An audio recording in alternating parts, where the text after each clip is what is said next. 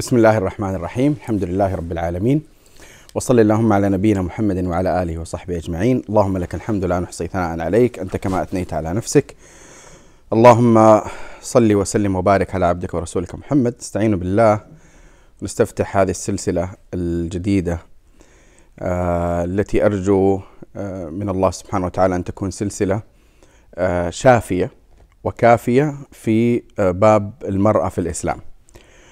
وهذه المادة ستكون طويلة وستكون على عدة جلسات وعدة محاضرات بإذن الله متتالية وستكون مادة منهجية وموضوع اليوم سيكون مبني على قضيتين أساسيتين. القضية الأولى مقدمات حول طبيعة المادة ثم القضية الثانية مقدمات منهجية تأسيس النظر الصحيح لباب المرأة في الإسلام. فعندنا نوعان من المقدمات من المقدمات اليوم وهي بداية واستفتاح هذه المادة. أسأل الله سبحانه وتعالى أن يبارك في هذه المادة وأن ينفع بها. طيب المقدمة الأولى أو النوع الأول من المقدمات اللي هي مقدمات حول المادة فيها ست نقاط. ست نقاط عن المادة. النقطة الأولى محتويات المادة وتقريراتها محتويات المادة وتقريراتها ليست خاضعة لردة فعل موجودة في الواقع. ليست خاضعة لردة فعل موجود موجودة في الواقع. وإن كان الباعث لها والمحرك لها هو أشياء موجودة في الواقع.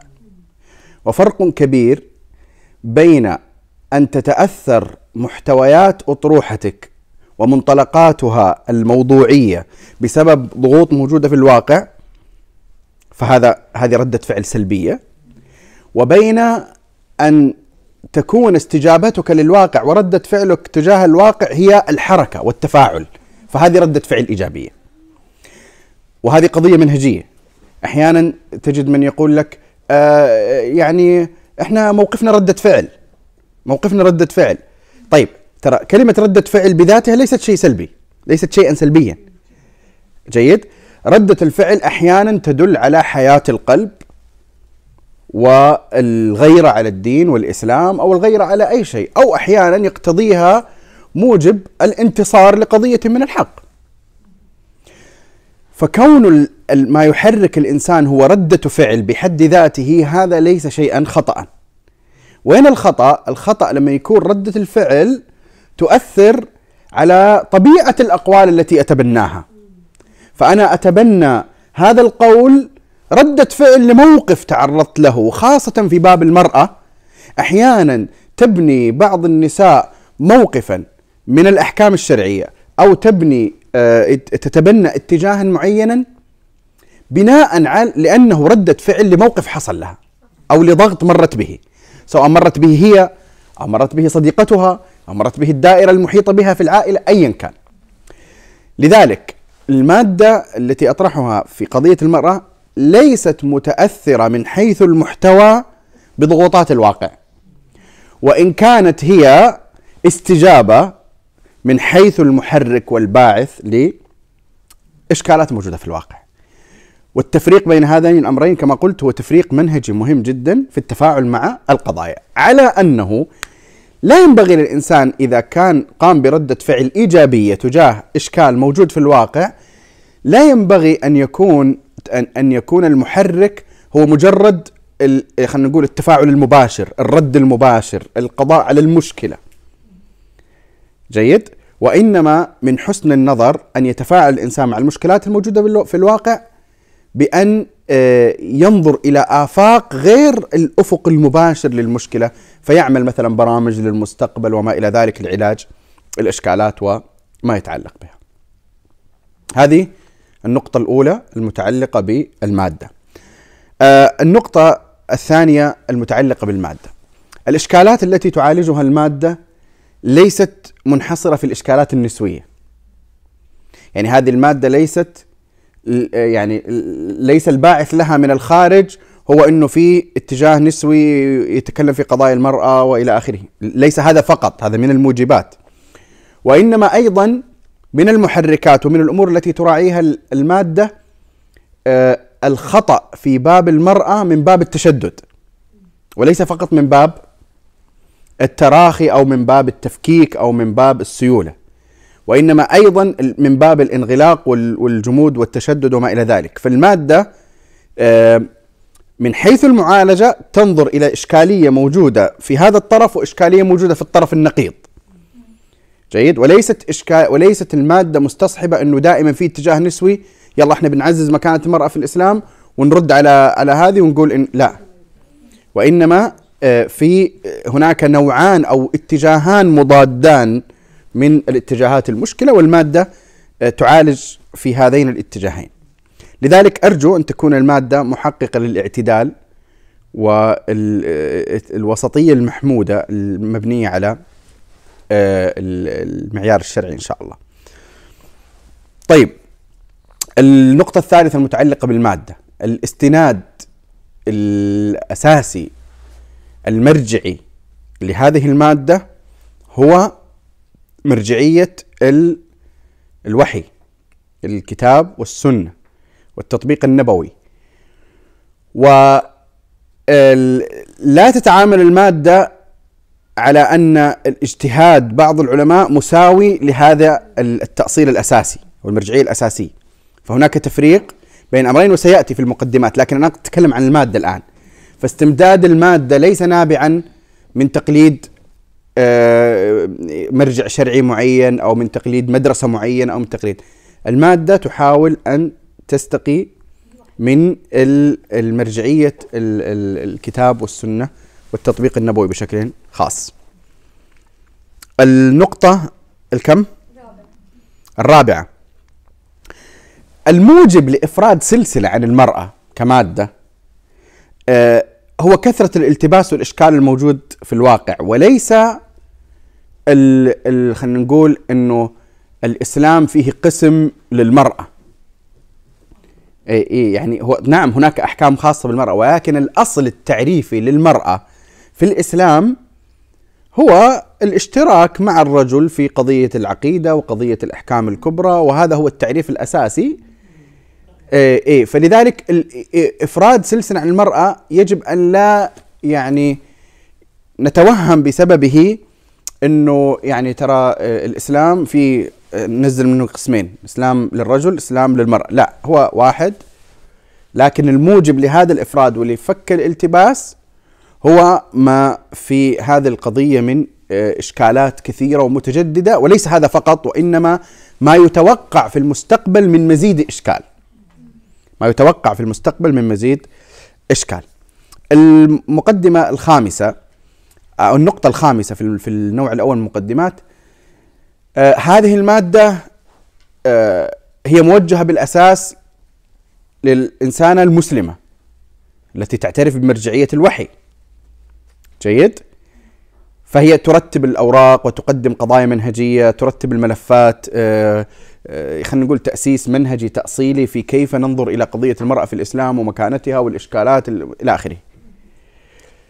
إذا كان هناك أحد يتابع المادة لا يؤمن بمرجعية الوحي القرآن السنة بالأساس يقصد لا يؤمن من الأساس بهذه المرجعية فلن يستفيد من المادة بشكل كامل.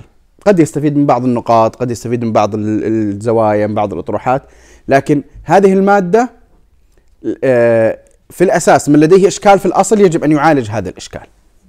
يجب أن يعالج هذا الإشكال. طيب إذا كان من تشاهد هذه المادة ما عنده إشكال في الأصل. طب ليش؟ لا لأنه كثير ممن لديهم اعتراف بالأصل اللي هو الكتاب والسنة لديهم إشكال في باب المرأة بناء على كثرة الشبهات والأطروحات والمتجاذبات في هذه المادة. المقدمة أو النقطة السادسة. المادة آه منهجية وبنائية وشمولية وعلاجية. وبالتالي ليش أنا أذكر هذا؟ أذكر هذا حتى آه، ينتبه إنه المادة تحتاج طول وقت تحتاج عرض شمولي تحتاج تأصيل والتأصيل أحيانا نحتاج فيه لغة علمية نوعا ما مع أني بإذن الله راح أبسطها جدا.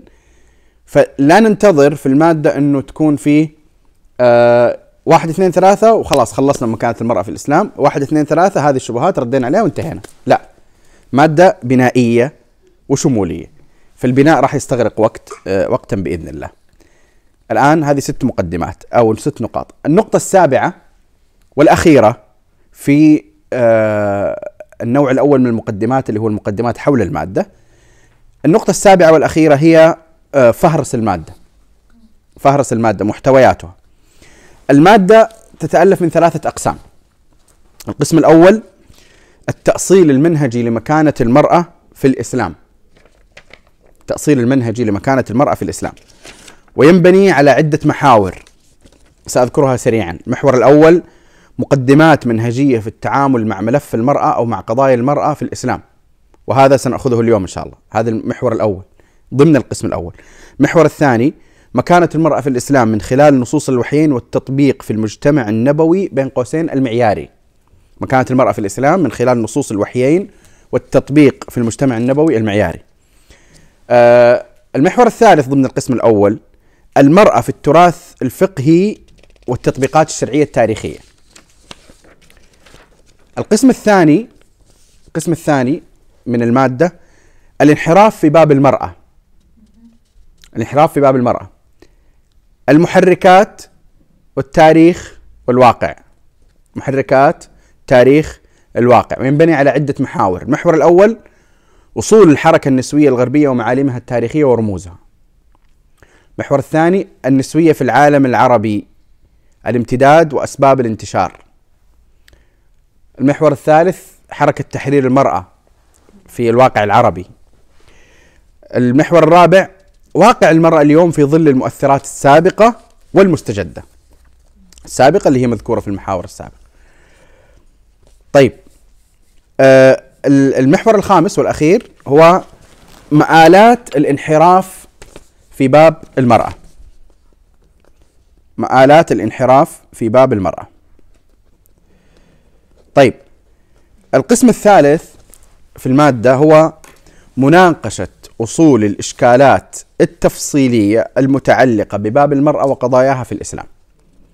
وينبني على عدة محاور. المحور الأول مثارات الغلط والإشكال المولدة للشبهات في باب المرأة. المحور الثاني خارطة الشبهات والإشكالات في باب المرأة.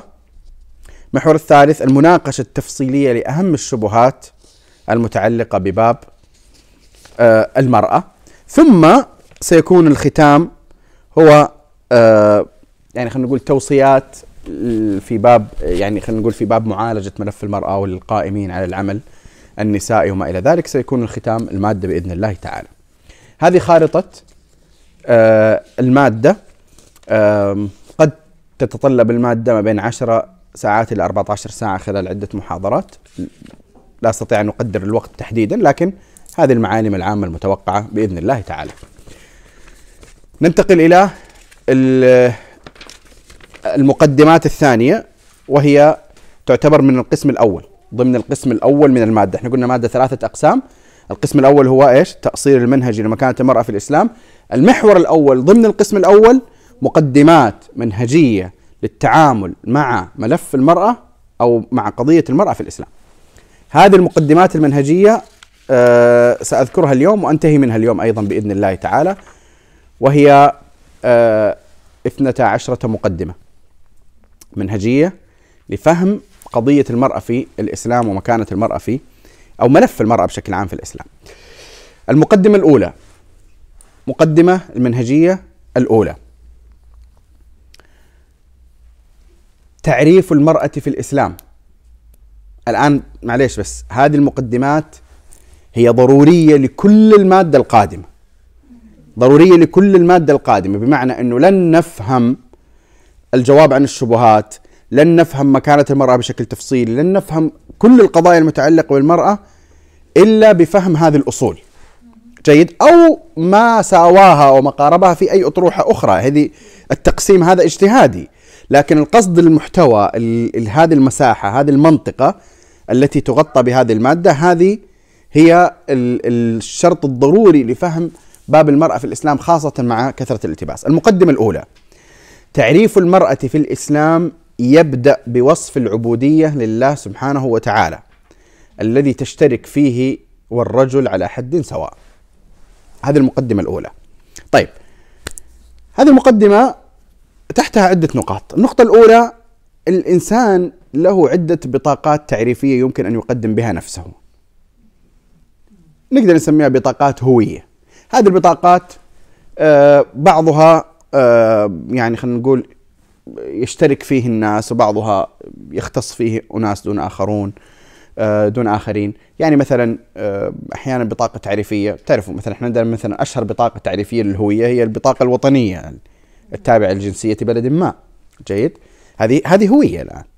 بس هذه هوية تعرفك باعتبارك مواطنا في بلد ما. جيد؟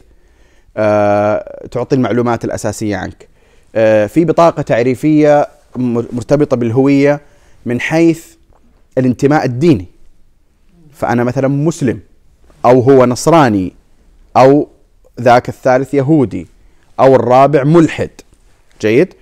وهناك آه خلينا نقول آه كتل تعريفية أساسية تابعة لهذا الانتماء. وهكذا البطاقات التعريفية متعددة. طبعا يتبع في البطاقة التعريفية أنه رجل أم امرأة إلى آخره. لكن ال ال خلينا نقول البطاقة التعريفية الأولى التي يريد الإسلام أن يؤسسها فيك أيا كنت رجلا أم امرأة صغيرا كبيرا مثلا خلينا نقول إيش نوع العمل الذي تعمل فيه تجارة أو آه، طلب علم أو آه، تدريس ايا كان في بطاقة معرفية أو تعريفية تابعة لهويتك يريد الإسلام منك أن تؤسسها وتجعلها رقم واحد في نظرك لنفسك اولا ثم نظرك للحياة. وهذه هي العبودية لله سبحانه وتعالى. العبودية لله، طبعا العبودية لله هذه متضمنة إنه أنا عبد وهناك خالق. تتضمن اليقين بهذه القضية وتتضمن اليقين بوجود آه، طبعا ما يتبع ذلك من الوحي والنبوة والآخرة وإلى آخره. فأول قضية يمكن أن مو يمكن يجب أن آه، تعرف بها المرأة هي أنها آه، تحت مظلة العبودية لله سبحانه سبحانه وتعالى. ليش هذا الكلام؟ لأنه يوجد من الاتجاهات اليوم من تعرف المرأة بالتعريف رقم واحد الذي لا شيء فوقه هي أنها امرأة. أنا امرأة. تمام؟ كذا تقول أنا امرأة. إيش في يعني وصف آخر يندرج تحت وصف الامرأة. تمام؟ فمثلا لا يهمني ماذا تختارين من الدين. أهم شيء إن أهم شيء حقوقي كامرأة. هذا هذا الآن صيغة تعريفية. تمام؟ لا الصيغة التعريفية الحقيقية هي العبودية لله سبحانه وتعالى هذا بالاعتبار الأساسي. ثم بعد ذلك ثم بعد ذلك رجل امرأة آه، كبير صغير عليه حقوق معينة تسقط عنه واجبات ليس على الأعمى حرج ولا على الأعرج حرج ولا على المريض حرج والقواعد من النساء إلى آخره. هذا هذا كله تفصيلات داخل. لكن في الأساس العبودية لله سبحانه آه، وتعالى. طيب هذه معلش خلينا هذه المقدمة هذه النقطة رقم اثنين تحت المقدمة الأولى هذه المقدمة يمكن أن نستفيد منها أن الحكمة من بعض التشريعات هي مجرد تحقيق العبودية. فليست كل العبوديات في الإسلام أو التشريعات أو الأحكام في الإسلام بالضرورة أن يكون لها مصلحة آه، من مصالح الدنيا تتحقق فيها، قد لا يتحقق منها إلا المصلحه الأخروية. لأنه إذا كنا نتكلم عن مقاصد الشريعة ها فإن أعظم مقصد من مقاصد الشريعة هو تحقيق العبودية مخالفة الإنسان هواه أن يكون عبدا لله اختيارا كما هو عبد له اضطرارا كما قال الشاطبي رحمه الله تعالى إمام علم المقاصد الشريعة. فقد تأتي بعض الأحكام المتعلقة بالمرأة ها ويأتي شخص يقول لك والله الحكمة منها هي أنه المرأة تشعر لا مو لازم تشعر مو لازم تشعر. الرجل مدري إيه لا مو لازم. مو لازم. بعض الأحكام تشرع ويكون القصد منها تحقيق العبودية ولذلك معروف عند العلماء أنه لما يتكلم عن علل الأحكام يأتون بعض الأحكام يقول لك العلة تعبدية. تمام؟ إيه. آه وهذا هذه القضية واضحة في القرآن. تعرفوا لله ما في السماوات وما في الأرض وإن تبدوا ما في أنفسكم أو تخفوه يحاسبكم به الله. هذا الآن حكم نزل من السماء. الصحابة لأنهم يعظمون الوحي ويعلمون أنه حق جزعوا أمام هذه الآية وقالوا يا رسول الله أمرنا بالجهاد والصدقة وأطقنا. يعني أما هذه فلا نطيق. لا نطيق. يعني أنه حتى إذا ما في أنفسنا يعني من الخواطر وما لم نقرره بعد نحاسب عليه يا رسول الله ما نستطيع. فقال النبي صلى الله عليه وسلم لا تقولوا سمعنا وعصينا وإنما قولوا سمعنا وأطعنا. فقالوا سمعنا وأطعنا. فرفع هذا الحكم وأنزل الله سبحانه وتعالى آمن الرسول بما أنزل إليه من ربه والمؤمنون. كل آمن بالله وملائكته وكتبه ورسله. لا نفرق بين أحد من رسله. وقالوا سمعنا وأطعنا.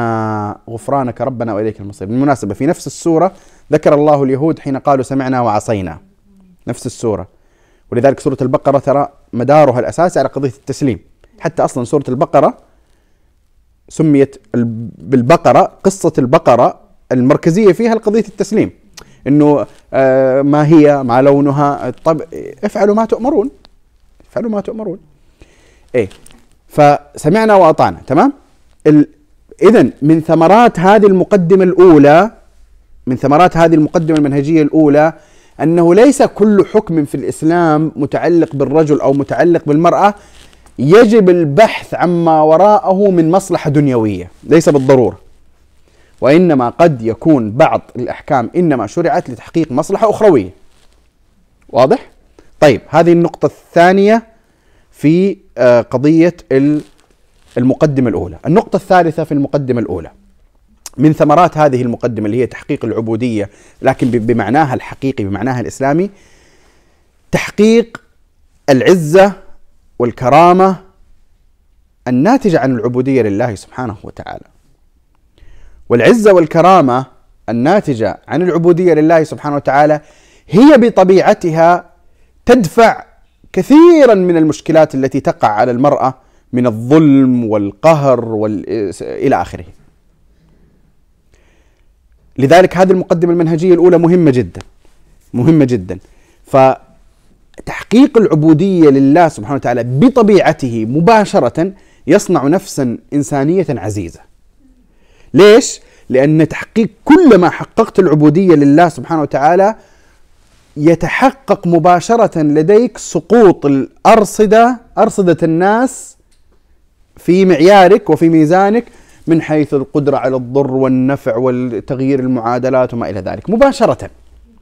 لأنه تحقيق العبودية هو بالضبط معناه إيماني طبعا تحقيقه بمعناه الشمولي الكامل إيماني بأن الله هو الخالق المدبر العظيم المهيمن على كل شيء وما هم بضارين به من أحد إلا بإذن الله فعلى الله فتوكلوا إن كنتم كل ما يمكن أن يحدث من الهداية والإضلال والنفع والضر والرفعة وال, وال يعني حتى يقول اللهم مالك الملك تؤتي الملك من تشاء وتنزع الملك ممن تشاء وتعز من تشاء وتذل من تشاء بيدك الخير.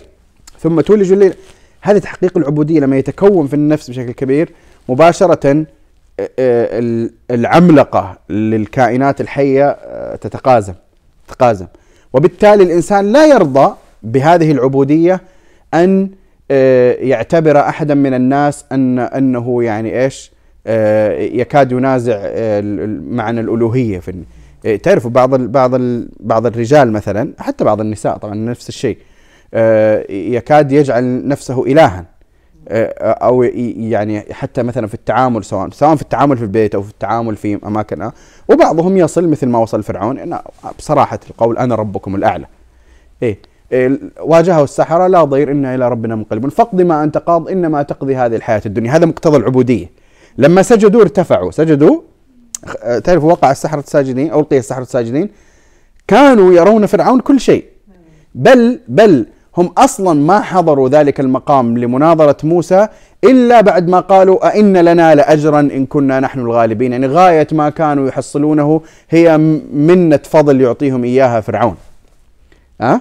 لما حققوا العبودية بالسجود قالوا له اقضي ما أنت قاض إنما تقضي هذه الحياة الدنيا. من أنت؟ من أنت يا فرعون؟ من أنت؟ آه فتحقيق العبودية لله سبحانه وتعالى بطبيعته يبعث العزة في النفس. وأيضا هذه النقطة الرابعة. من ثمرات هذه المقدمة وهي مرتبطة بالمق... بالنقطة الثالثة اللي هي تحقيق العبودية يؤدي إلى العزة. وتحقيق العبودية يؤدي إلى عدم التجاوز وعدم البغي وعدم الظلم. فالعزة التي تكونه العبودية ليست هي العزة المتكبر التي تدعث تبعث إلى التكبر والطغيان وإنما هي العزة الباعثة إلى آه، آه، الخضوع لله وحده. خضوع لله وحده. وأما في التعامل فالصبر على الأذى لا يتنافى مع العزة لكنه صبر اختياري إذا كان متعلقا بالآخرين. كظم الغيظ هذا فيه فضائل كذا ولكنه أنا أفهمه في سياق العبودية. أفهمه في سياق العبودية. طيب إيش الفائدة من النقطة الرابعة في المقدمة الأولى؟ النقطة الرابعة من المقدمة الأولى من فوائدها إنه في نساء ها عندهم معاني العزة وما ولكن بتجاوز بتجاوز. عمل كذا اعملي له 17 ضعف. خليه يعرف إنه ما أدري إيش تمام؟ إيه, وش إيه القصد شفاء ما في الصدر بس تمام؟ وعاد بحسب كمان النفسيه إذا كانت شريرة يعني تتصل إلى إلى مراحل متقدمة. إلى آخره. اذا اذا آه، من فوائد وثمرات تحقيق العبودية لله سبحانه وتعالى في آه، هذه المقدمة أو في في إطارها هو إنه تتحقق العزة بس ما ما يتجاوز إلى الطغيان. ما يتجاوز إلى الطغيان. فأنا أدافع عن حقوقي تمام؟ ولا أرضى بالقهر والظلم والمهانة وهذا من مقتضى العبودية لله سبحانه وتعالى. لكن قد أصبر اختيارا في بعض السياقات بحسب المصلحة ابتغاء وجه الله لصبر لأجل أولاد لأجل مدري إيش ايا كان في سياق معين اختيارا أنا أختار. لذلك الله سبحانه وتعالى ترى لما يذكر هذه القضية يعطيك الخيارين. ما يقول لك لازم تصبر تصبر فقط يعطيك الخيارين. في سورة الشورى مثلا من امام يجد الخيارين. ويتيح للنفس الإنسانية أن تنتصر في حال الظلم لا يحب الله الجهر بالسوء من القول إلا من ظلم إلا من ظلم. وأيضا وجزاء سيئة سيئة مثلها فمن عفا وأصلح فأجره على الله. لكن الله يعلم وهو الذي خلق يعلم أن هناك من عباده من لا يستطيع التعامل مع هذه المشكلة بالصبر وإنما بالمطالبة بالحق. مطالبة بالحق فالله سبحانه وتعالى لم يجعل هذا امرا مكروها أو شيء لا. طيب هذه الآن آه أربع آه نقاط هذه أربع نقاط في قضية العبودية أو في المقدمة المنهجية الأولى لفهم مكانة المرأة في الإسلام.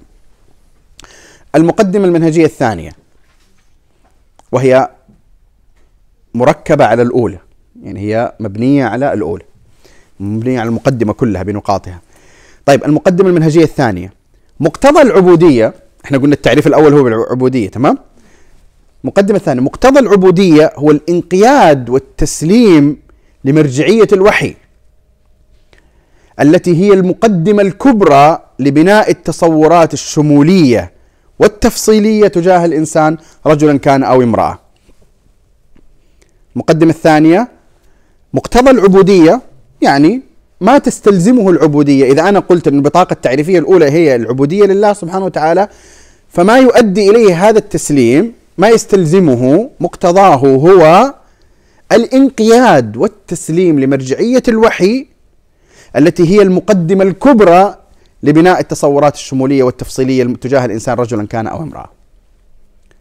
يعني أنا من أين أصنع تصوراتي الأساسية الكبرى المتعلقة بالإنسان؟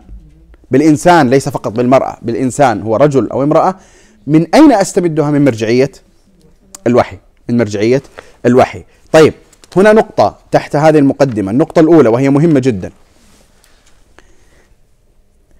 كثير من الاتجاهات أو كثير من الناس المتبنين لبعض الاتجاهات الفكرية المنحرفة في باب المرأة إشكالهم أو ما ينبغي على الأقل في التماس معهم في النقاشات لا ينبغي أن يبدأ معهم بالتفاصيل وإنما بالأصول بالمرجعية التي استقيت منها التعريف لأن اتجاهات مثل بعض السياقات النسوية هي فعلا تخالف في المرجعية الأساسية من حيث النظر للإنسان من حيث النظر للإنسان.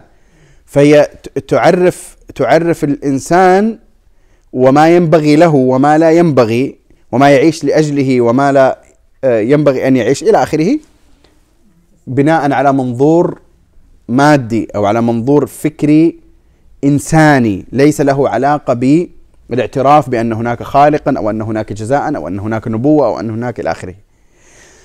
فلما تطرح واحدة من هذا الاتجاه إشكالية معينة جزئية حول مسألة في الشريعة أو حديث ما أو آية ما فمن الخطأ المنهجي برأيي الانجرار في النقاش التفصيلي في دلالة آية معينة ولو كانت تعترف اعترافا نظريا بمرجعية الوحي وإنما يجب التأكد انه التصور الحقيقي الشمولي للإنسان للرجل للمرأة هو نابع فعلا عن تأسيس مرجعية الوحي لهذا التصور الشمولي للكائن الحي هذا البشري. جيد؟ فهذه مهمة جدا لأنه مهما ناقشت في التفاصيل وحللت من إشكالات فطالما أن هناك تصورا عن الإنسان أو عن آه، سواء كان رجل أو امرأة تصورا شموليا غير آه، ما جاء به الوحي لن تحل الإشكالات. وسنقع في نفس الإشكالات التي صارت في آه، خلينا نقول في النقاش مع بعض الطوائف المبتدعة في قضايا متعلقة بالإيمان هو مؤمن بمقدمات عقلية معينة وسيؤول النصوص بناء عليها. زي زي مثلا مثلا موقف المعتزلة من الرؤية، رؤية الله سبحانه وتعالى في الآخرة. فيعني النقاش في دلالة آه، لن تراني النقاش في دلالة لا تدركه الأبصار النقاش في هذه الدلالات الآيات لن تحل الإشكال. لن تحل الإشكال لأنه هو النتيجة لا يمكن أن يصل إليها. والباعث لهذه النتيجة ليس هو أفراد النصوص وإنما هو تصور استحالة أن يقع هذا أصلا. طيب آه هذه النقطة الوحيدة في هذه المقدمة الثانية. المقدمة الثالثة المنهجية الثالثة المعيار في صوابية أو في صحة الأحكام المتعلقة بالمرأة وخطئها في صحة وخطأ تمام؟ الأحكام المتعلقة بالمرأة ليست أو ليس موافقة هذه الأحكام لاستحسان جميع النساء. بين قوسين فالاستحسانات لا تتفق أذواق لا تتفق على الاستحسان في هكذا قضايا متعلقة بملف المرأة خاصة القضايا التفصيلية. ولذلك ولذلك في المعيار في الصوابية والخطأ أو في الصحة والخطأ هو في كونها موافقة لاراده الخالق سبحانه وتعالى أو لما لما يريده الخالق شرعا. لأن طبعا هذا له علاقة بالمقدمة السابقة. أحيانا آه، يكون إنه يعني أنا أشوف إنه هذا ما ما يناسب. ما تشوف تشوفي إنه هذا ما يناسب طيب في غيرك تشوف إنه هذا يناسب. تمام؟ فإحنا نقطع الحق قطع ونعطيك أنت اللي يناسب ويعطيك اللي ما يناسب وما صار في حق. لا هذه مشكلة. طبعا ممكن تقول لك إيه تمام. تمام. أنا أصلا أبغى إنه ما يكون في حق مطلق. أنا أؤمن إنه الحقيقة نسبية أصلا. ما في استحسانات مطلقة في هذا المجال ولا في صوابية مطلقة ولا في خطأ مطلق وإنما هي آه، قضية نسبية. وهذه مشكلة أخرى. هذه مشكلة أخرى. لذلك لذلك قضية آه، مهم جدا أنه الإنسان وهذا كمان مبني على كل المقدمات السابقة يدرك أنه عبد لله سبحانه وتعالى وأن مقامه في آه، التعامل مع التشريعات الإلهية ليس هو مقام المعارضة النابعة عن الاستعلاء وال وإنما للإنسان أن يسأل للإنسان أن يستشكل مستفصلا كما حصل من الصحابيات رضوان الله تعالى عليهم كما حصل من الصحابة. لكن ليس أنا أتذكر في بداية النقاشات في قضية الشبهات أتذكر كان في نقاش مع واحدة من النساء آه طبعا كانت تناقش في مشروعية الشذوذ. إيه. وكانت تقرر بالطريقة إنه إنه كي يعني كيف يمكن أن يأتي دين فيحرم؟ يعني كيف يمكن؟ كيف يعني؟ طيب في 60 مليون امرأة غيرك ترى أنه هذا شيء سيء ومخالف للفطرة وبشع و إلى آخره. تمام؟ آه فهل الحق الآن يقسم بحسب هذه الأهواء؟ أنه لا إن, قضية الإنسان يجب أن يتنازل عن بعض استحساناته الشخصية حال أدرك وأيقن أن هناك معيارا أعلى منه قرر الصواب أو الخطأ في هذه في هذه المسألة. المقدمة الرابعة المنهجية الرابعة وهي مرتبطة بالمقدمة الثالثة. الإسلام لا ينظر إلى قضايا المرأة مراعيا فيها الجانب النسائي فقط. يعني الإسلام حين شرع الله سبحانه وتعالى حين شرع الأحكام هو المتعلق بالمرأة هو لم يشرع فيها لم يشرعها مراعيا كيف ستتلقى المرأة هذا الخطاب فقط أو باعتبار المرأة تعيش في كوكب منفرد لا يوجد معها غيرها. وإنما الإسلام يراعي هذه تتمة المقدمة وإنما الإسلام يراعي في تقرير الأحكام النظر إلى جوانب متعددة متعلقة بالمرأة. جانب من جهة العبودية لله وجانب من جهة الحقوق التي لها وجانب من جهة الواجبات التي عليها وكل منها من هذه الدوائر فيها أطوار وأدوار. فيها أطوار وأدوار. جيد؟ فأحيانا ترى الإنسان يمحور الكون بناء على رؤيته الشخصية. هذه ترى تختلف قليلا عن الاستحسان قبل قليل. هذه الآن أنه الإسلام لما جاء لما جاء وأعطى هذا الحكم طيب ليش ما راعاني أنا؟ ليش ما طيب أنت الآن امرأة الإسلام لم يأتي للنساء فقط ولا للرجال فقط ولا أتى باعتبارك تعيشين وحدك. الإسلام أتى بتشريعات شمولية وهذه التشريعات الشمولية فيها مراعاة دوائر تمام؟ فهو لم يعزلك ويتعامل معك باعتبار أنك حزب وحركة نسوية تريدين أن تحققي مجتمعا نسائيا له ك... لا. الإسلام أتى باعتبارك أنت واحدة من المكونات الموجودة في المجتمع تمام؟ وفي مكون آخر وهذا المكون طبيعة العلاقة بينهما هي علاقة تكاملية جيد. وهناك أطوار وأدوار في هذه القضية ولم يجعلك الإسلام في محل أخذ حقوق فقط. وإنما الأدوار التي عرف الإسلام بها المرأة هي أنها تارة لها حق وتارة عليها واجب. والواجبات التي على المرأة هي باعتبارات معينة ليست باعتبارات متعددة ليس باعتبار واحد. يعني مثلا البعض لا يرى للمرأة أو على المرأة واجبا إلا واجب ما تقتضيه واجبات المواطنة مثلا في دولة ما. إي لا الإسلام ترى في واجبات في الإسلام سواء هذه هذه المواطنة تقتضي هذا الواجب أو لا تقتضي هذا الواجب الإسلام ترى عنده واجبات للمرأة وهو يراعي في التشريع هذا التكامل. مثلا المرأة راعية في بيت زوجها وهي مسؤولة عن رعيتها. مسؤولة. الله سبحانه وتعالى سيسألها عن رعية. إيش إيش في اعتبارات أخرى؟ هذا شيء آخر. بس الإسلام يقرر أن عليك واجبا بهذا الاعتبار. طبعا أنا ما في أتحمل ما هذا هذا الآن تقريرك الشخصي. بس هو ترى الإسلام لما يشرع الأحكام يراعي هذه الأطوار والأدوار واختلافاتها ولم ينزل الإسلام باعتبار أنه لا يوجد أحد في الكوكب إلا المرأة. هذه قضية أيضا في غاية الأهمية. المقدمة المنهجية الخامسة المقدمة المنهجية الخامسة الأحكام المتعلقة بالمرأة في الإسلام هي تابعة لا مستقلة. هي تابعة لا مستقلة تابعة لأركانه الكبرى وأصوله العظام ليس مقصود تابعة للرجل جيد الأحكام في الإسلام تشرع إذا الأحكام إذا كان في أحكام خاصة للمرأة حجاب مثلا تمام؟ بالأساس التشريعات أو الأحكام المتعلقة بالمرأة هي تابعة. بمعنى أنه هي آه مبنية على أصل ما ليست مستقلة ليست يعني لم آه، يأتي الإسلام ليقول يعني, يعني فلسفة الإسلام في التشريع ليست هكذا إنه آه، في واجبات وحقوق مشتركة فرع المرأة يزيد عليه واحد اثنين ثلاثة. لا.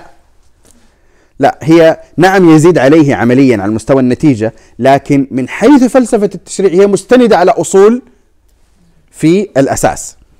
وستاتي سيأتي توضيح بعضها بعض هذه الأصول أو بعض هذه القضايا أو التواصل بين التابع والأصل في المقدمات التالية، لكن هذا مهم جدا.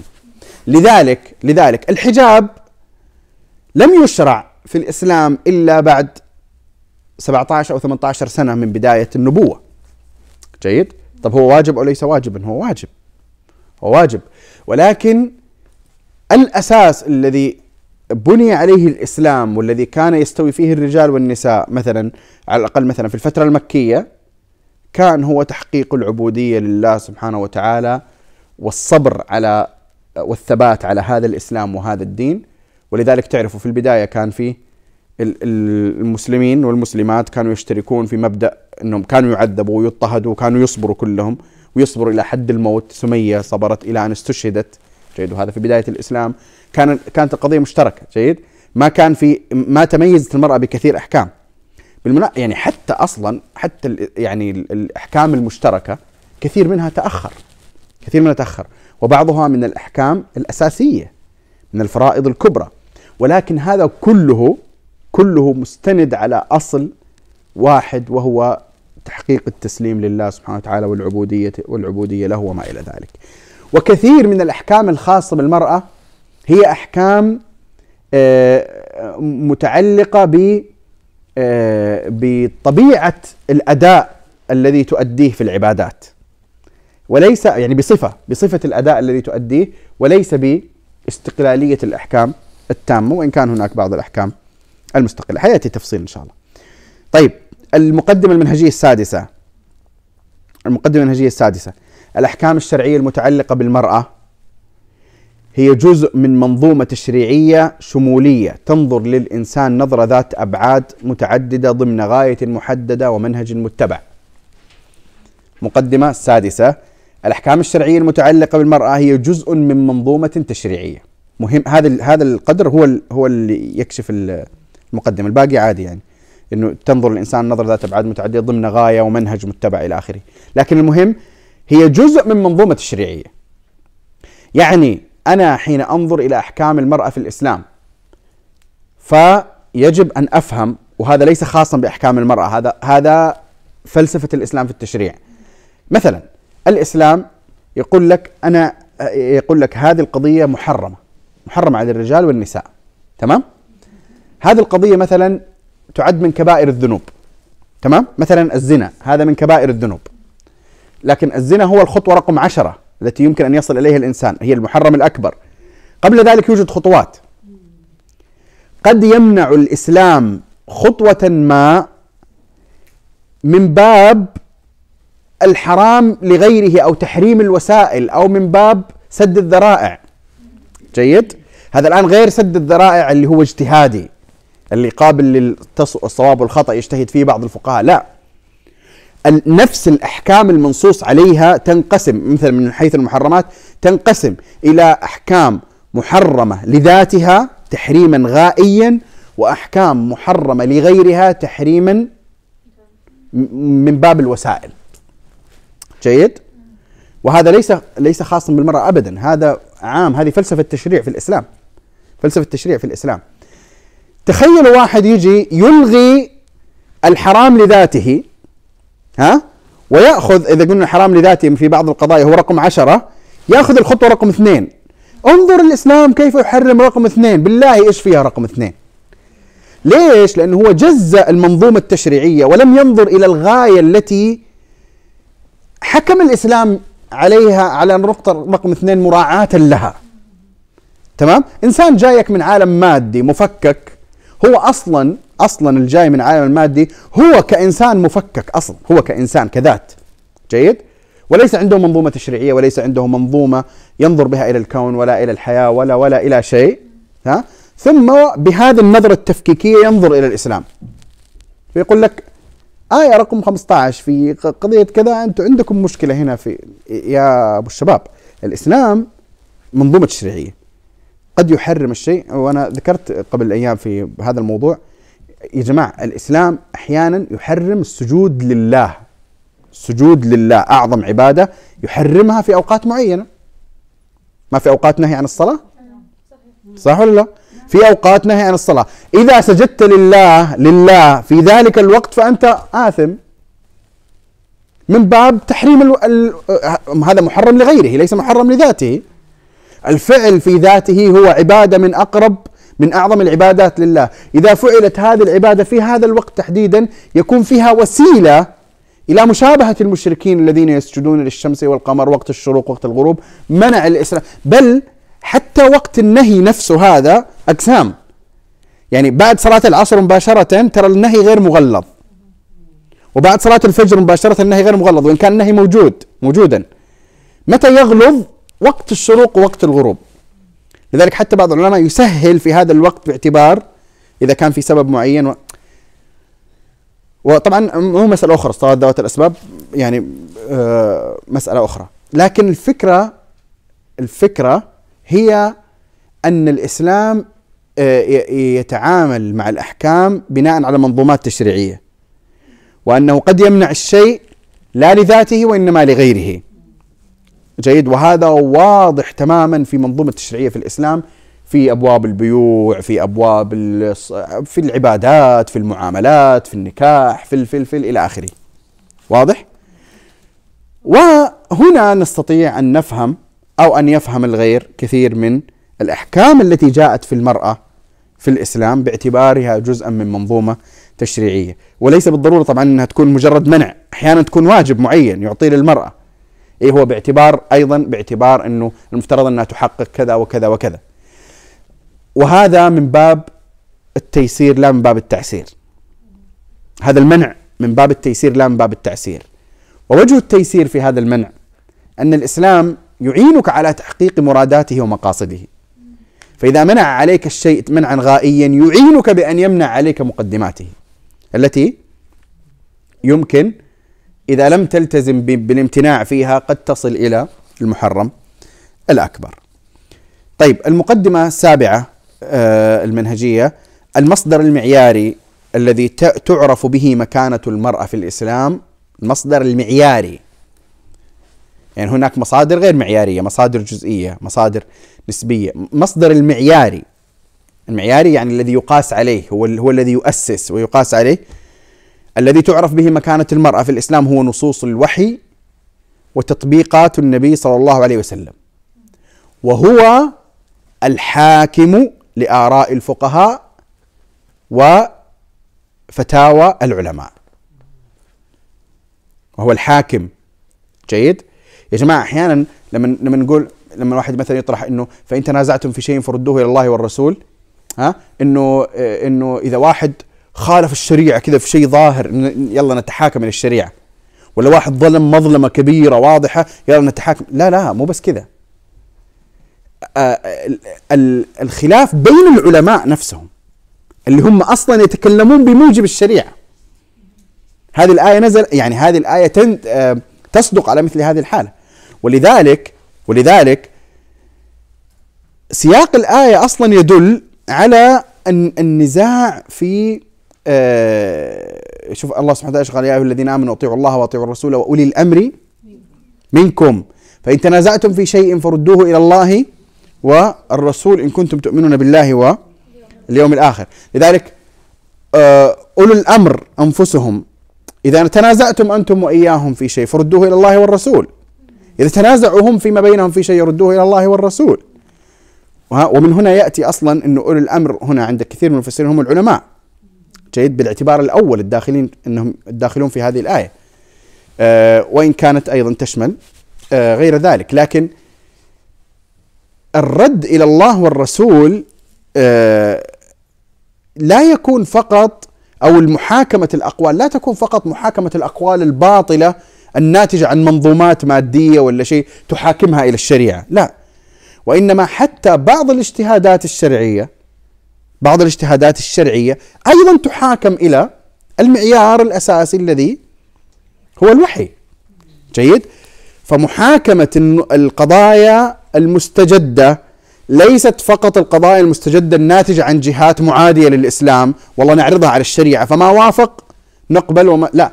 حتى الاجتهادات التي تنبع من بعض المتخصصين الشرعيين تصدر من بعض المتخصصين الشرعيين هي أيضا تحاكم إلى المرجعية، طبعا بطبيعة الحال ليس هذا الباب عبثيا يقوم به من يشاء ممن لا يمتلك أدوات هذه المحاكمة، لكن القصد من حيث المبدأ.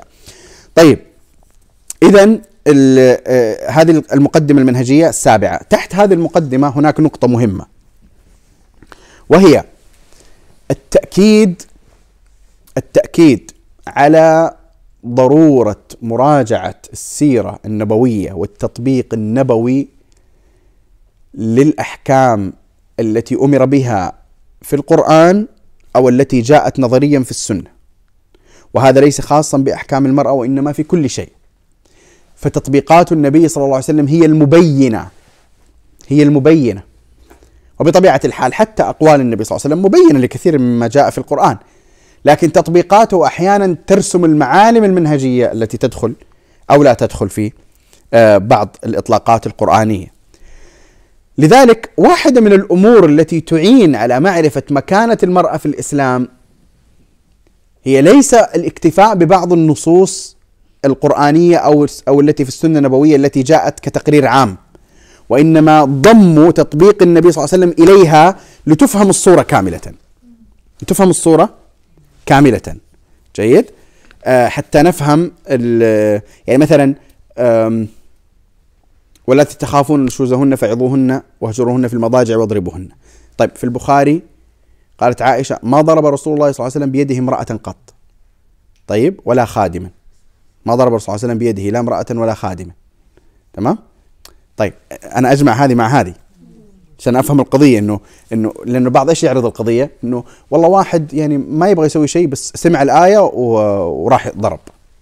هذه هذه الصورة الساذجة يعني السطحية السخيفة تمام؟ إيه لا لا جيب خلي حتى أفهم أنا أبعادها في في, في الإسلام تمام؟ طيب النبي صلى الله عليه وسلم ألم يغضب من نسائه؟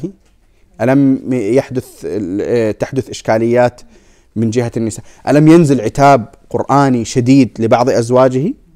أليس كذلك؟ إيه طيب ما ضرب النبي صلى الله عليه وسلم بيده امرأة قط. تمام؟ طيب أنا أفهم هذا وأفهم هذا البعد. جيد؟ إيه بحيث أني أنا أفهم فين خانت فين خانت هذه القضية؟ وإيش حدودها؟ وما طبعا مع أشياء أخرى تجمع.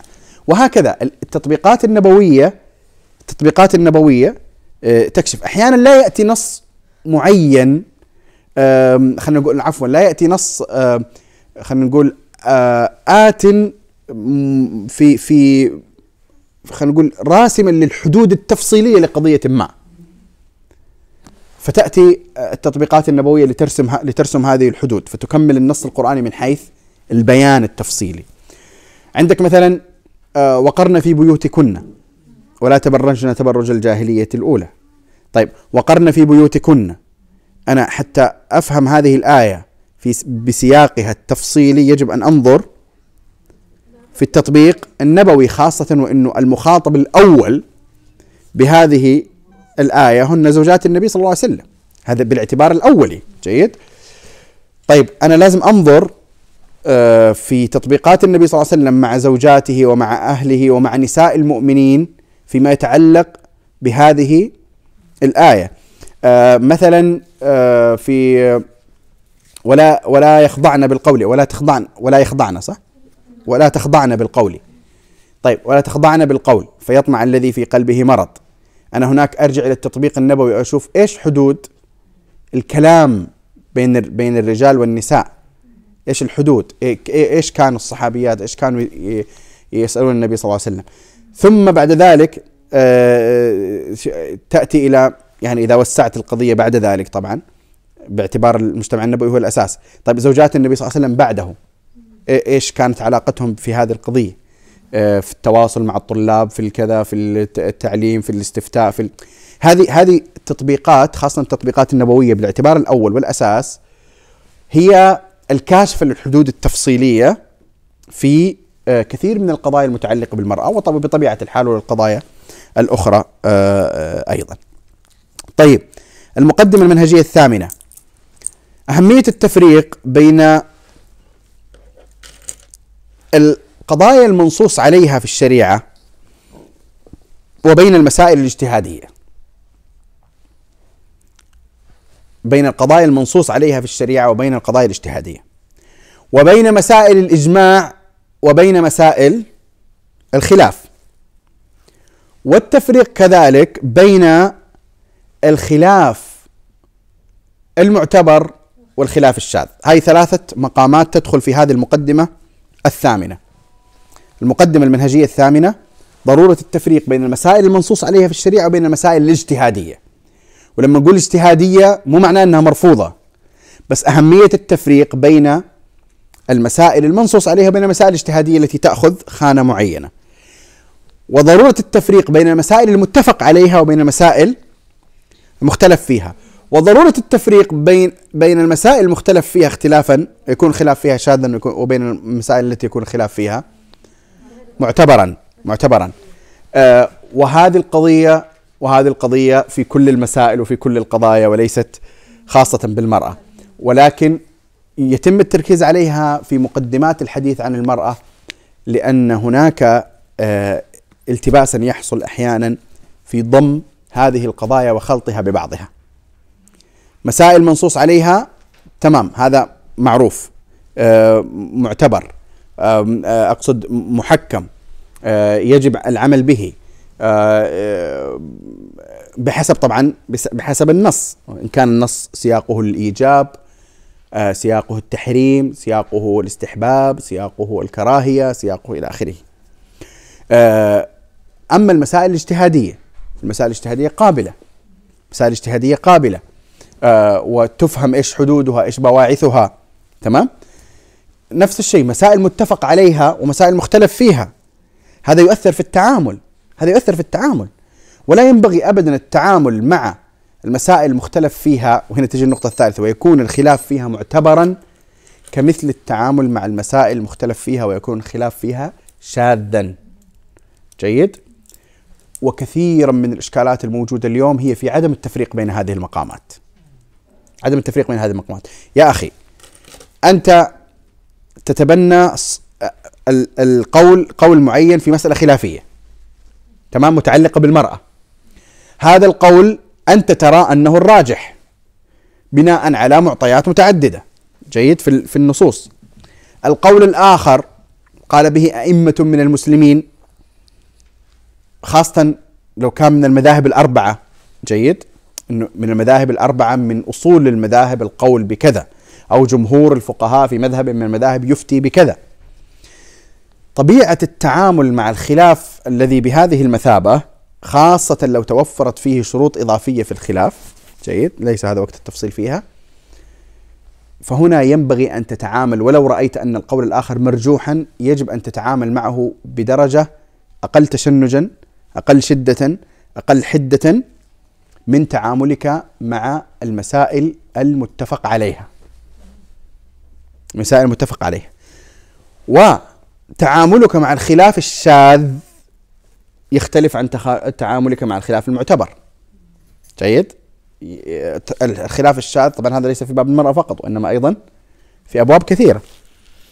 آه وبالمناسبة يعني أحيانا نحس بالخلاف الشاذ طبعا في ناس البعيدين عن التقريرات الشرعية ويحب طبيعته كذا يحب يتكلم في كل شيء ويحكم على كل شيء. فهو يعني بيفسر كل شيء تمام؟ اجتهاد كذا هو ممكن يقول الخلاف الشاذ. أيوه الناس اللي ما تحبوهم تقولوا خلافهم شاذ. إن عشان أنتم مذهب كذا أي شيء يجيكم من لا لا يا أبو الشباب. ترى ابن عباس ممكن يقول قول يكون خلاف شاذ. ممكن يكون رأي ابن عباس اللي شهد له النبي صلى الله عليه وسلم دعا له بأنه اللهم علمه الكتاب. ممكن ابن عباس يطر مو ممكن هو حصل فعلا. هو فعلا في الواقع في التاريخ في التراث الفقهي الإسلامي لابن عباس بعض الأقوال تصنف عند العلماء جملة في في المجمل يعني أنها قول شاذ. مثلا قول ابن عباس رضي الله عنه في ربا الفضل تأولا لقول النبي صلى الله عليه وسلم إنما الربا في النسيئة أو لا ربا إلا في النسيئة. جيد؟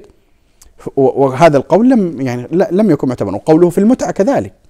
وبغض النظر رجع أو ما رجع لكن القصد أن هناك تقريرات يمكن أن تحدث وتكون شاذة ولو قال بها بعض الكبار. طيب هذا يقودنا بالضرورة ومن المهم جدا أن الأقوال الشاذة يجب أن تبعد عن مركز التقرير. ولذلك يمكن أن تصدر بعض الأقوال الشاذة من بعض العلماء المعاصرين اليوم فيما يتعلق بالمرأة. مو يمكن هو موجود اليوم. اليوم توجد فتاوى بين قوسين شاذة لبعض العلماء في قضايا المرأة من الطرفين. في قضايا في فتاوى شاذة في باب التيسير والتسهيل والسيولة والتهاون تمام؟ وهذا موجود موجود فعلا. ويوجد فتاوى شاذة في باب التشديد والمنع. واضح؟ ويجب ويجب محاربة الأقوال الشاذة من الطرفين. طيب طبعا حتى أيضا لا نقع في الإشكال النسبي أنه آه، في واحد يميل إلى التسهيل فالقول الشاذ عنده دائما هو القول القول الشاذ عنده هو دائما الذي في الطرف الآخر. هذا غير صحيح. القول الشاذ هو باعتبار آه، باعتبارات شرعية معينة عند آه، أهل العلم ليس باعتبار أنه هو صادر من جهة معينة أو صادر من شخص معين. طيب هذه المقدمة الثامنة وهي مقدمة مهمة المقدمة التاسعة وهي تابعة للمقدمة الثامنة أو متصلة. أهمية التفريق بين ما له أصل في الشريعة بين قوسين ولو كان ظنيا أو اجتهاديا وبين العادات الاجتماعية والتصرفات الفردية. لا يمكن أن نفهم قضية المرأة في الإسلام والاشتباكات المتصلة اليوم آه، والشبهات المتعلقة بها إلا بفهم هذه القاعدة. ضرورة التفريق بين ما له أصل في الشريعة وهنا يدخل أصل في الشريعة حتى لو اجتهادي حتى لو يعني حتى لو اجتهاد من بعض العلماء بناء على أصل في الشريعة. جيد؟ حتى لو ظني تمام هذه بعدين نتفاهم نتفاهم في داخل الله. بس ضرورة الفصل والتفريق بين ما له أصل في الشريعة وبين التصرفات الفردية والعادات الاجتماعية والأمور الثقافية الناتجة من أشياء أخرى. وما نحتاج نذكر الأدلة على أنه من أكثر المشتبكات الموجودة في الواقع اليوم هي الحكم على الإسلام بناء على عادة اجتماعية معينة منتشرة بين المسلمين. أو تصرف من شخص أو من أناس أو من فئة معينة آه، أو حتى فتاوى أحيانا أحيانا فتاوى لا تمد إلى الاجتهاد الذي له أصل الشرعي بصلة. أحيانا يدخل المكون الشخصي للمفتي في في منع قضية ما. منع قضية ما. اي هذه هذه مهمة جدا. بعدين لما تجي داخل القضايا الاجتهادية أنا كمفتي أو كمقرر شرعي أو كباحث يجب علي أن أفرق وأبين للناس الفرق بين ما كان مبنيا على أصل قطعي واضح بينما هو متفق عليه في الشريعة بينما هو مبني حتى على الأقل على الأدلة تكون راجحة ولو باعتبارات ولو لم تكن متفق عليها وبينما هو اجتهاد شخصي آه، ممتد بأصول شرعية ولكن يقبل الصواب والخطأ. تمام؟ يا أخي أنا مثلا رأيي في هذا المستجد المتعلق بالمرأة رأيي فيه أنه يمنع شرعا. يعني أنا أرى أنه الأقرب للنصوص الشرعية والأقرب لروح الشريعة أنه يمنع. ليش يمنع؟ والله لأن الشريعة منعت هذا الأمر المنع الأمر الغائي وأنا أرى أنه هذا وسيلة إلى الوقوع في هذا الأمر. هذا القدر لا إشكال فيه. طالما أن إني أني بينت أو أن حتى طبيعة خطابي ليست في مستوى التشديد والقطعية ال التي تماثل ما جاء المنع لأجله. جيد؟ إذا استوفيت شروط الاجتهاد وكان عندي أهلية ووصلت إلى نتيجة ولو خاطئة ولو خاطئة لكني بينت أو طرحتها بطريقة تبين أنها قابلة للنقاش قابلة للخلاف أو أنه هذا رأيي والله أعلم آه، يبدو لي في هذه المسألة. أو أبين أقول والله الشريعة منعت كذا وكذا وأنا أرى أن هذا التصرف قد يؤدي إلى كذا وكذا. هذه زي قول عائشة لو رأى رسول الله صلى الله عليه وسلم ما أحدث النساء لمنعهن. أي لمنعهن الخروج إلى المسجد. طيب هل هذا قطعا سيحصل؟ لا مو قطعا سيحصل. ها ليس قطعا سيحصل. هي عائشة رضي الله عنها تجتهد في اجتهد هي هي رأت أصلا إيش الفكرة من كلام عائشة؟ هو التعبير عن تغير النساء وتحفظهن والتزامهن و إلى آخره. فلو رأى رسول الله صلى الله عليه وسلم ما أحدث النساء لمنعهن. جيد؟ قول عائشة رضي الله عنها في هذا القدر ليس مشكلا. ليس مشكلا. جيد؟ آه بالمناسبة أصلا حتى ترى من الفقه آه، آه، التبين لطبيعة الإطلاقات والسياقات. يعني مثلا بعض الصحابة قال لا أعرف شيئا مما أدركته في وقت النبوة. هذا وقت الصحابة ها؟ إلا الصلاة آه شو اسمه؟ إلا صلاتكم في المساجد. الباقي كله استنكرته. يقصد إنه تغير الحال وتغيرت الأمور ولا هذا إلى درجة إنه ما بقي شيء من اللي أعرفه في وقت النبي صلى الله عليه وسلم إلا أنكم تصلون جميعا. تمام؟ أنت هذا النص ما ما يتعامل معه بالحرف. ما يتعامل معه بالحرف. تجي تقول له طب إيش هم ما يوحدوا الله؟ طب التوحيد ما كان في وقت النبوة؟ اللي يفكر بهذه الطريقة ويحاكم هذا القول بهذه الطريقة هو مو فاهم هو مو فاهم هو يريد أن يقول إنه ترى التغيرات اللي حصلت كثير. كثيرة جدا. وأبرز شيء أنتم محافظين عليه مما بقي من النبوه هو هو الصلاة. واضح الفكرة؟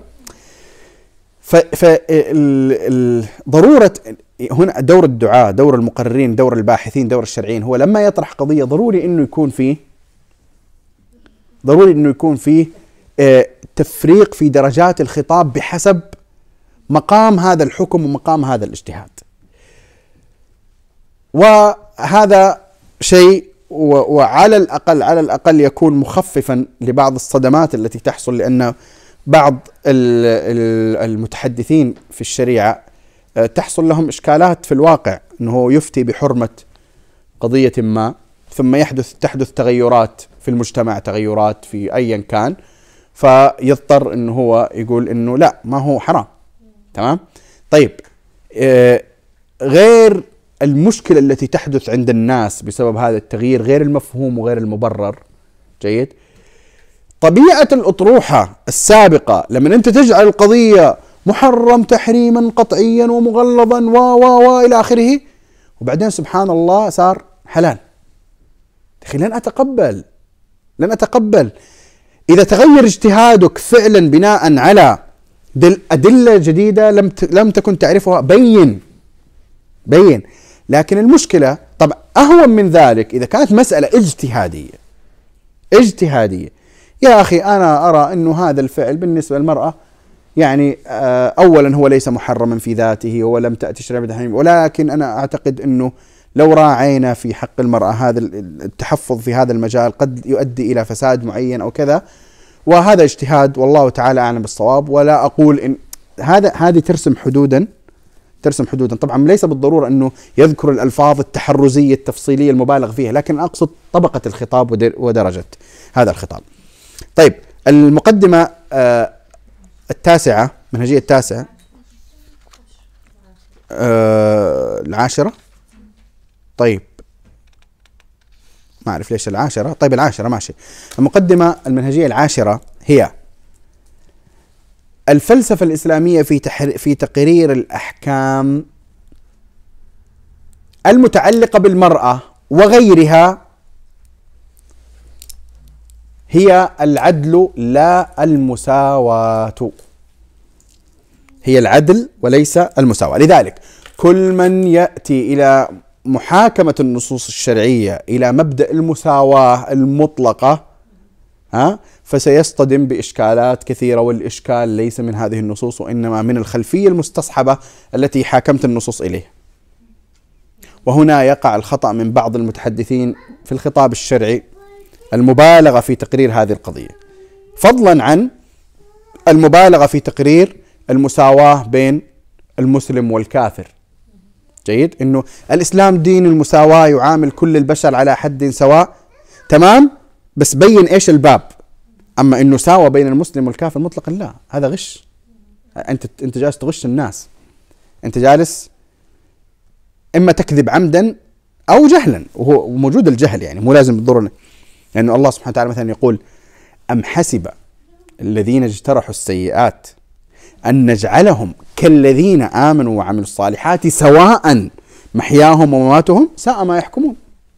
ساء ما يحكمون. ما يكونوا سواء. ليسوا سواء. لذلك يوجد أحكام خاصة بالكفار وأحكام خاصة بالمسلمين. هنا هنا تقدر تفرق. تقول الأحكام الإسلامية التي جاءت في حق المسلمين وأحكام خاصة بالكفار مثلا لما يكونوا أهل ذمة ولا لما يكونوا إلى آخره. جيد؟ وليس هذا النظر في قضية الرجل والمرأة. طيب. آه لذلك الفلسفة الإسلامية في تشريع الأحكام مطلقا وفي تشريع الأحكام المتعلقة بالرجل والمرأة هي تحقيق العدل وليس تحقيق المساواة. جيد؟ لذلك لذلك ليس ليس آه المنطلق الذي تنطلق منه الشريعة في تقرير الأحكام للمرأة هي بالضرورة أن تكون مساوية للرجل في كل شيء. جيد؟ بمعنى إيش الفائدة من هذا الأصل بالنسبة لمن يعترف بمرجعية الوحي وكل شيء؟ لا يتكلف الدفاع بهذه الطريقة. والله الإسلام جاء لمساواة الرجل في كل شيء وهذه حتى في الميراث ما أدري إيش حتى لا هو لم يقرر أصلا مبدأ المساواة على وجهه التفصيلي الشامل لكل شيء. وإن كان قرره حين يكون صورة من صور العدل. لأن العدل قد يتمثل في المساواة وقد يتمثل أحيانا في المفاضلة. قد يتمثل. وهذا ليس خاصا بالإسلام. أنت تعلم في في نطاقات العمل الوظائف في نطاقات أي ايا كان أنك أحيانا حين تساوي بين بعض الطلاب أو بين بعض الموظفين تكون قد ظلمت. تكون قد ظلمت. أليس كذلك؟ أليس كذلك؟ فالعدل في ليس دائما متمثلا في المساواة وإنما العدل هو مظلة أوسع من المساواة. تنزل أحيانا المساواة أحيانا. أحيانا تكون المساواه صورة وأحيانا لا تكون صورة. وهذا آه، مهم في تقرير آه، تقرير قضية والنظر إلى قضية المرأة في الإسلام. المقدمة قبل الأخيرة وهي المقدمة الحادية عشرة مقدمة منهجيه الحادية عشرة. من نقاط الارتكاز في فهم مكانة المرأة في الإسلام من نقاط الارتكاز في فهم مكانة المرأة في الإسلام النظر إلى ما قرره الإسلام في جميع أحوالها لا في طور من الأطوار دون غيره. في جميع أحوالها بين قوسين وخاصة وقت الإدبار. طيب مرة أخرى من نقاط الارتكاز في فهم مكانة ومنزلة وفضل المرأة في الإسلام النظر إلى ما قرره في جميع أحوالها بين قوسين وخاصة وقت الإدبار وليس إلى ما قرره في طور دون الآخر. وهذه مشكلة منهجية يقع فيها تقع فيها المرأة أحيانا في خارج المنظومة الإسلامية لما آه تقيم حركة ما أو فلسفة ما أو أطروحة ما بناء على ما قدمته للمرأة في هذا العمر أو في هذا الطور. جيد؟ آه، أحيانا يتم الغفلة التامة عن أنه عن احتياج المرأة في طور آخر خاصة طور الإدبار طور الإدبار اللي هو يعني مثلا آه، إما مقتبل العمر أو منتهى العمر مقتبل العمر أو منتهى العمر. آه، تعرفوا لم يأتي نص في الشريعة يجعل للمرأة مكانة مثل مكانتها حين تكبر وتكون أما. جيد؟ آه، هذا ما في مثله أبدا في أي مكان آخر بدرجة يعني مشدد فيها تشديد كبير. لذلك الله سبحانه وتعالى قال وقضى ربك ألا تعبدوا إلا إياه وبالوالدين إحسانا إما يبلغن عندك الكبر. هذا إبراز لطور من أطوار الإنسان وهنا الأم والأب ها إنه يجب أن يكون هنا محل اهتمام زائد ومحل اهتمام أعلى. أحيانا تكون الانسانه شابة ما تنظر في طبيعة الحقوق والمكانة والمنزله والفضل إلا باستصحابها أنها شابة فقط. تنسى ما يمكن أن تقدمه تقدمه الفلسفات الأخرى من آه، أشياء آه، سيئة أو حتى قليلة الحقوق حين تكبر هذه المرأة. حين تكبر هذه المرأة. ومن الأطوار التي قدر الإسلام فيها دور المرأة أو دور الأنثى آه، حال كونها رضيعة أو صغيرة طفلة وأعطاها اهتماما أخص من الذكر. هنا أعطاها اهتماما أخص وأعلى من الذكر. طبعا لو بنمشي بمبدأ المساواة إنه طب ليش الشريعة ما جاءت بالمساواة؟ إيه فهنا مثلا أنت عندك النصوص المؤكدة على أنه مثلا من كان من أحسن من كان له ثلاث بنات فأحسن إليهن. هذا الآن شيء زائد شيء خاص شيء إنه طيب أنت كإنسان مؤمن وتعرفوا المنظومة الإسلامية التشريعية تعتمد على إحياء الضمير وعلى مخاطبة داخل الإنسان وعلى إحياء المراقبة الذاتية وليس فقط تشريع القوانين الخارجية وإن كانت موجودة في الإسلام. طيب أنت كإنسان مسلم حين يخاطب تخاطب فيك أنه ترى إن عملت كذا دخلت الجنة. إنه هاي ثلاث بنات تحسن اليهن تدخل الجنة. طيب؟ هذا واحد من الأشياء الكاشفة عن اعتبار مكانة الأنثى في الإسلام. اعتبار هذا الطور. الطور الضعيف هذا. طيب. اليوم اليوم في بعض الاتجاهات يرحب بل ويؤكد بل ويحارب من لا يرضى بقضية بين قوسين الإجهاض. طيب والإجهاض تزهق فيه أرواح لإناث وذكور. جيد؟ الإسلام يعتبر هذا الكائن ولو كان صغيرا ولو كان في بطن أمه يعامله بنفس القداسة فيما لو كان كبيرا. مو بس في الأحكام الدنيوية والأحكام لا لا. حتى في حتى في الأحكام الأخروية. فهذا مثلا يصلى عليه. هو لم يعمل شيئا. هو لم يعمل شيئا. هو هو لم يسمع صوتا من خارج هذا الفضاء. ولكن مع ذلك يصلى عليه. والصلاة عليه هذا إبراز لمكانة يصطف الناس كلهم للصلاة خلف رضيعة. مو رضيعة خلف آه، سقط جنين. آه، طبعا له حقوق وإلى آخره. فهذه هذه القضية هي كاشفة من القضايا الكاشفة لمكانة المرأة أو الأنثى في الإسلام وليست التركيز على طور معين آه، يعني يسير الإنسان فيه مع موجة معينة ثم في في طور آخر طور الضعف وطور الإدبار لا يجد هذه المكانة. المقدمة الأخيرة آه، وهي الثانية عشرة من المقدمات المنهجية من الجوانب الكاشفة من الجوانب الكاشفة لمكانة المرأة في الإسلام مقارنتها الشمولية بالجاهلية الأولى وبالاتجاهات المادية الحديثة أو الاتجاهات المنحرفة الحديثة. مقا يعني هذه أحيانا ترى الإنسان ما يتبين إنه مكانة المرأة وين جاية، لا أنا لما أبصر مكان موقع المرأة في الإسلام بالمقارنة ب بالمقارنة ب ما مضى وما هو موجود مستقبلا مقارنة شمولية. ومن ومن صور الشمولية ما ذكرته في المقدمة التي قبل قليل اللي هي النظر إلى جميع الأطوار. هذه واحدة من أنواع الشمولية. طب شمولية ثانية النظر باعتبارها انسانا قبل أن تكون. امرأة. النظر باعتبارها تحت مظلة العبودية لله سبحانه وتعالى قبل أن تكون أنثى أو امرأة. آه هذه المقارنة الشمولية. جيد؟ المقارنة الشمولية في مختلف أنواع الشموليات التي يمكن أن تكون. هذه من أبرز الجوانب الكاشفة لمكانة المرأة في الإسلام. لذلك لذلك آه يعجبني كثيرا كلام عمر بن الخطاب رضي الله تعالى عنه قد ذكرته قبل أيام في بعض اللقاءات. كلام عمر في صحيح البخاري. وهو يلخص يلخص مقارنة وضع المرأة في الإسلام بمقارنتها ما قبل الإسلام. ها؟ عمر رضي الله عنه في صحيح البخاري يقول والله إن كنا في الجاهلية ما نعد للنساء أمرا. تمام؟ هذا بكذا بالنص باختصار وبالعربي يعني. والله إن كنا في الجاهلية ما نعد للنساء أمرا حتى أنزل الله فيهن ما أنزل وقسم لهن ما قسم.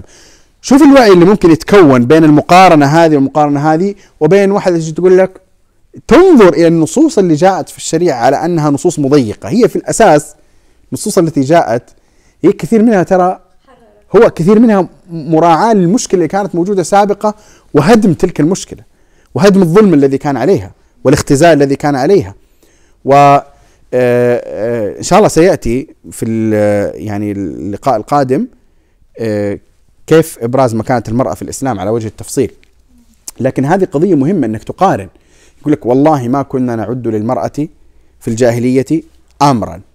حتى أنزل الله فيهن ما أنزل وقسم لهن ما قسم. فلما تجي هذه التقسيمات سواء في الميراث أو في غيرها هذه بالنسبة لهم تعتبر انه إنه يعني من هذه المرأة؟ مين هذه المرأة حتى يأتي فيها شيء ويقول لها كذا ولها كذا. ولها كذا. واضح؟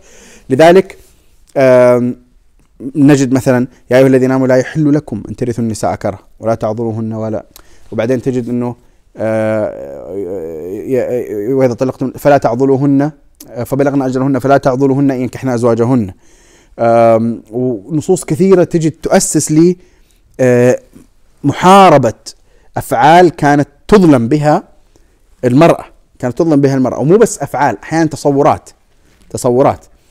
آه تعرف الأفعال أصلا هي نتيجة تصور أفعال نتيجة تصور آه إن شاء الله سأفرد واحد من العناوين اللي يعني ما ما أعرف ممكن أسميها بس لماذا ممكن نسميه يعني لماذا لا يمكن أن تكون نظرة الإسلام للمرأة نظرة آه، ازدراء أو دونية؟ لماذا لا يمكن؟ عارف مو مو لماذا ليست لماذا لا يمكن؟ يعني لأنه أنت عندك مجموعة أشياء قررها الإسلام لا يمكن لا يمكن أن تصدر هذه الأشياء إذا كانت النظرة لهذه المرأة هي نظرة دونية وسفلية أو أنها لا تستحق أو أنها. لا يمكن أن تصدر هذه الاتجاهات يعني خلينا نذكر منها على سبيل المثال سريعا. مقام حجة الوداع. مقام حجة الوداع. الحاضرون في حجة الوداع كثير منهم حديث عهد بإسلام. كثير منهم أعراب. جيد؟ أو يعني خلينا نقول من القبائل التي أتت حديثا تحج مع النبي صلى الله عليه وسلم.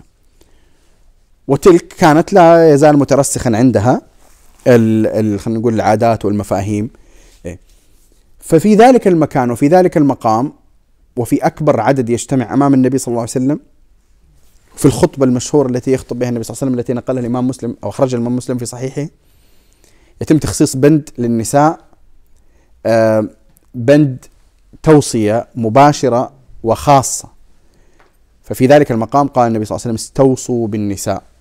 ها؟ استوصوا بالنساء.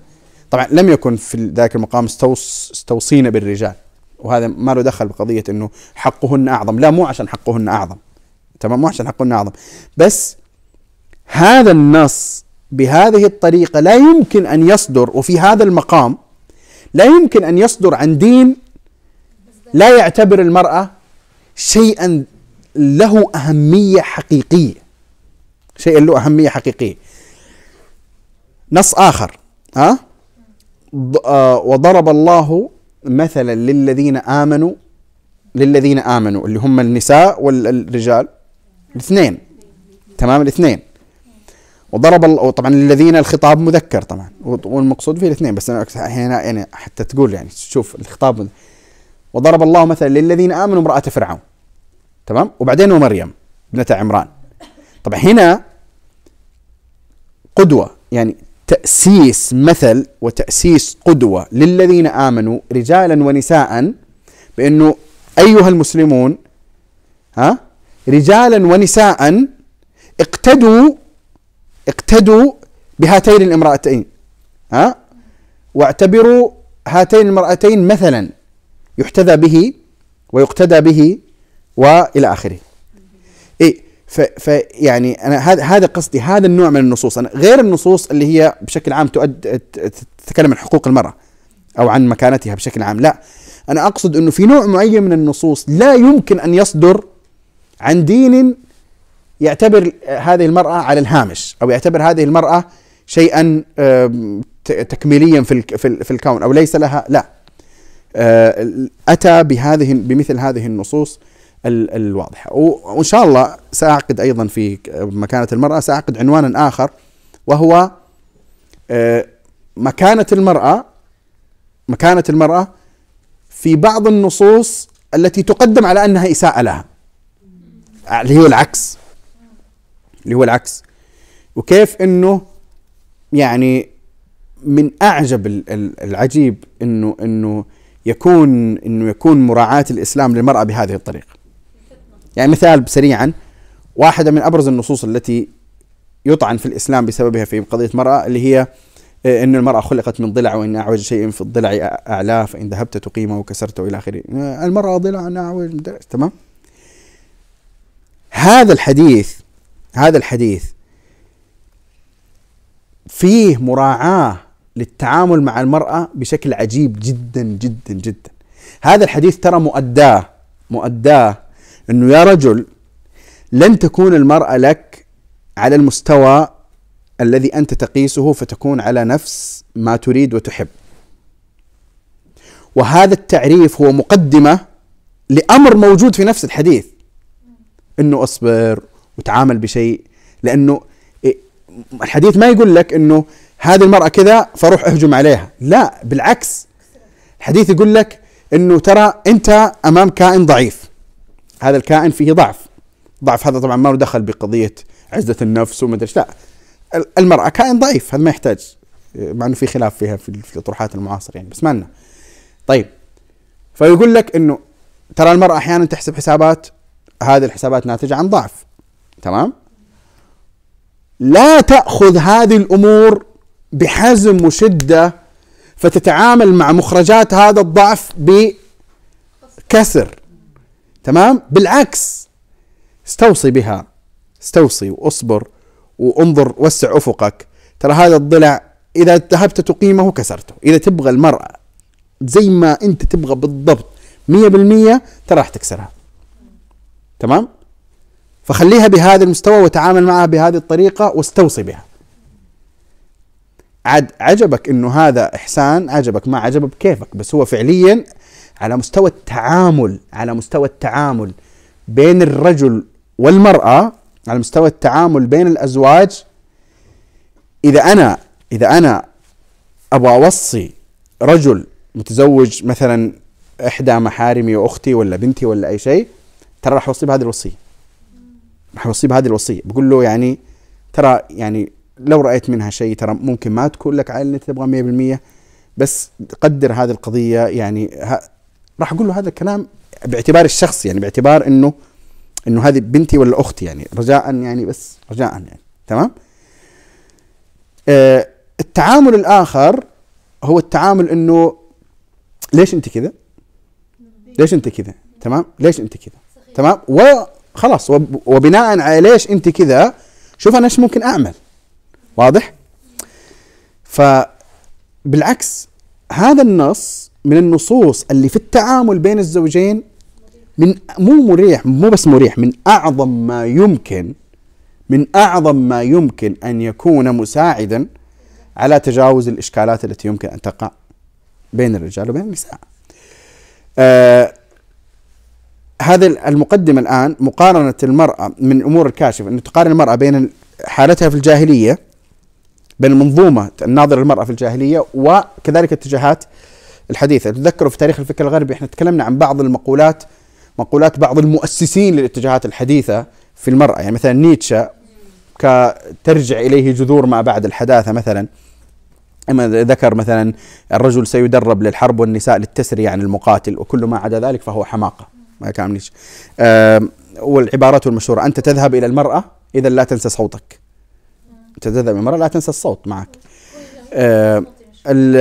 المرأة لديها كثير مما يدعو إلى الخجل ففي المرأة الكثير من الحذلقه والسطحية والوقاحة التافهة والجموح والطيش. آه آه وأفضل شيء أن يكبح جماحها ويسيطر عليها حتى اليوم هو الخوف من الرجل. طيب المهم إنه المقارنة بين المنظومات الجاهلية وبين المنظومة الإسلامية بشموليتها بمراعاة الأطوار وبمراعاة النظر للإنسان باعتباره باعتباره له أبعاد متعددة وليس البعد الواحد المادي أو الأنثوي أو آه هذه المقارنة تكشف تكشف عن طبيعة معينة لل أو تكشف عن مكانة معينة للمراه في الإسلام تعين على تحقيق هذه المكانة. آه إن شاء الله في اللقاء القادم آه سنكمل في المس في القسم الأول في المحور الثاني اللي هو كان مكانة المرأة في الإسلام من خلال نصوص الوحيين والتطبيق في المجتمع النبوي المعياري. أحاول أن أنهي المحور الثاني في محاضرة واحدة. لأنه لا يزال هناك محور ثالث في القسم الأول ثم ننتقل للقسم الثاني ثم ننتقل للقسم الثالث بإذن الله تعالى. وأسأل الله سبحانه وتعالى أن يتقبل منا ومنكم صالح الأعمال وأسأله سبحانه وتعالى أن يبارك في هذه المادة وأن آه، يعني يثبت قلوب المسلمات والمؤمنات تجاه كل ما يحصل من إشكالات وشبهات. آه كما ذكرت في بداية المقدمات التعريفية بالمادة أنه هذه المادة منهجية بنائية شمولية فنحتاج فيها إلى الطول. آه، أتمنى ممن آه، يعني خلينا نقول له استفادة من المادة خاصة من الجانب النسائي. أكثر من يستفيد من هذه المادة اللي أتمنى أن تصل إليه هذه المادة هي المرأة المسلمة التي تعترف بالوحي وتعترف ب ب ب وتحب الإسلام ولكن عندها خطأ في الإعدادات بناء على المشكلات الموجودة اليوم. فهي مي عارفة وين بالضبط المرأة هنا ولا هنا أو ملخبطة فآخذة من هنا شيء ومن هنا شيء ومن هنا شيء. آه، أرجو أن يكون في هذا العرض المنهجي آه، ما يكون شفاء بإذن الله وصلي اللهم على نبينا محمد وعلى آله وصحبه أجمعين.